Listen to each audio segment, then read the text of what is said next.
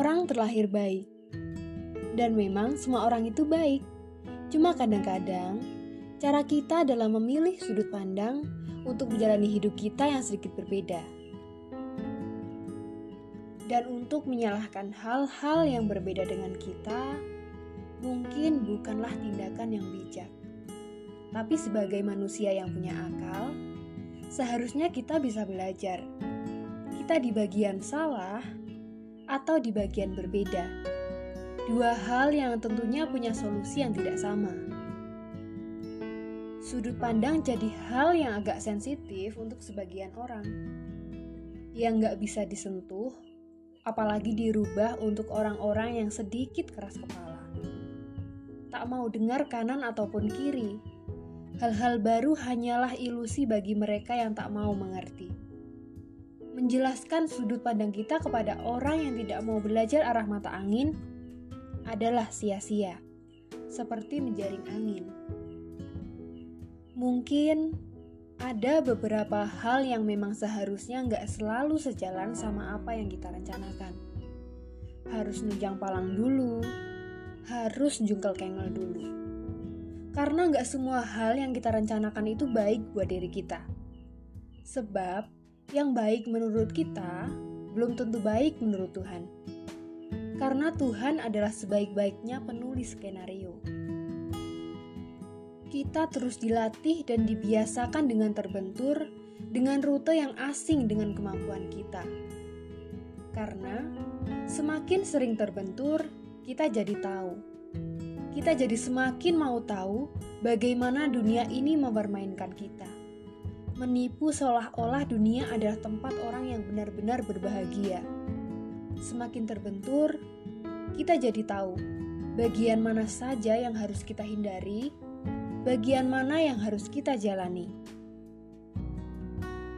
Bisa karena terbiasa. Mungkin ini yang harus kita terapkan pada diri kita. Dengan sedikit taburan paksaan, sejumput rasa ingin belajar, sehelai tekad, dan rasa emosi yang digeprek rata hingga hancur tak bersisa, serta satu gelas rasa optimis. Kalau dari resepnya nih, bakalan jadi dawet. Tapi enggak lah, kita bakal jadi orang yang berguna bagi orang lain.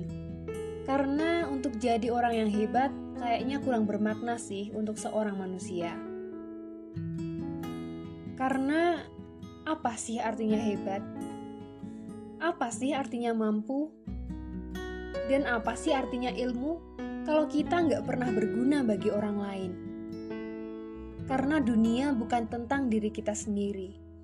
Dunia adalah tempat kita mencangkul ladang kebaikan, menanaminya dengan belas kasih, dan kita pasti akan tahu yang akan kita panen bukanlah biji markisa, tapi rasa tentram sebagai manusia yang berguna.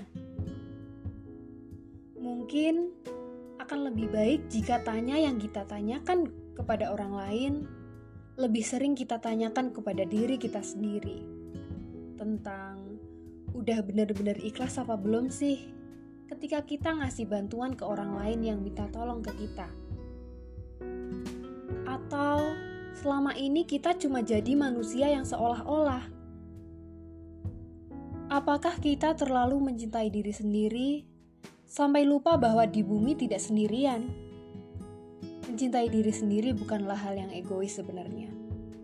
Asalkan takarannya pas, tidak lebih dan tidak kurang antara yang kita makan dan yang kita bagi. Untuk tumbuh di bumi sendirian rasanya terlalu sepi.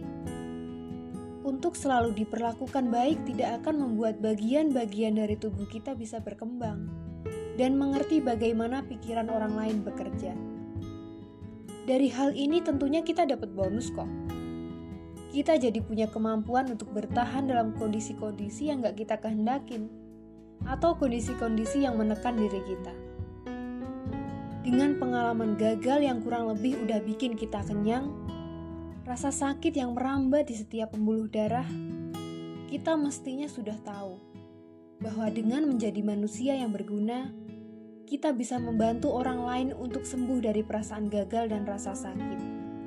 Meskipun tidak benar-benar sembuh, tapi setidaknya mereka bakal tahu bahwa di bumi mereka tidak sendirian.